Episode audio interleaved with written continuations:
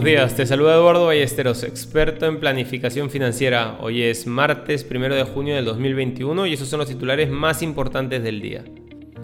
En el plano local, la BBL presentó un cierre mixto, siendo el sector financiero el de mayor desempeño.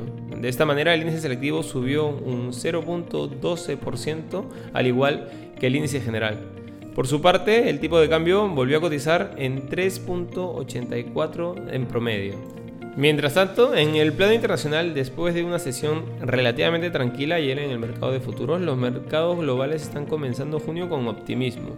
El S&P 500 apunta a un fuerte comienzo de semana, el rendimiento del tesoro a 10 años fue del 1.62% y el oro se mantuvo prácticamente sin cambios. Las acciones chinas suben un 0.3%, mientras que el índice japonés cerró un 0.2% más arriba.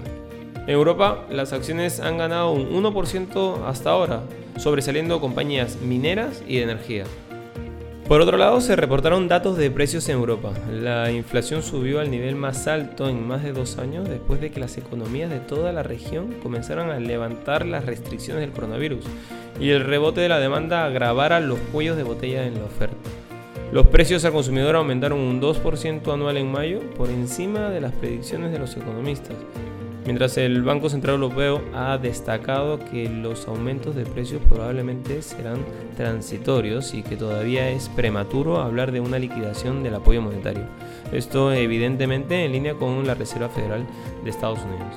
No queremos irnos sin mencionar que las compañías de capital privado han gastado casi 40 mil millones de dólares comprando compañías de seguros norteamericanas en los últimos años prometiendo obtener mayores retornos sobre las montañas de dinero que las aseguradoras reservan para pagar a los asegurados dentro de años o décadas. Estas empresas están transfiriendo parte del dinero de las inversiones tradicionales de bajo rendimiento, como bonos del gobierno, a activos más riesgosos y difíciles de vender, como son acciones y préstamos privados. Las firmas de capital privado están aumentando el riesgo de una gran cantidad de dinero. Ahora poseen el 7.4% de todos los activos de vida y anualidades de Estados Unidos.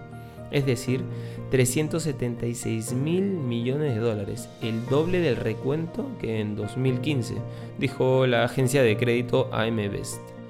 Tengamos en cuenta que los acuerdos pendientes podrían sumar 250 mil millones de dólares solo este año. Riesgo controlado o imprudente. Inversiones al día ya gracias a Golden Brain, expertos en Wealth Management. Este es un espacio producido por Mindtech. Les deseamos un feliz martes.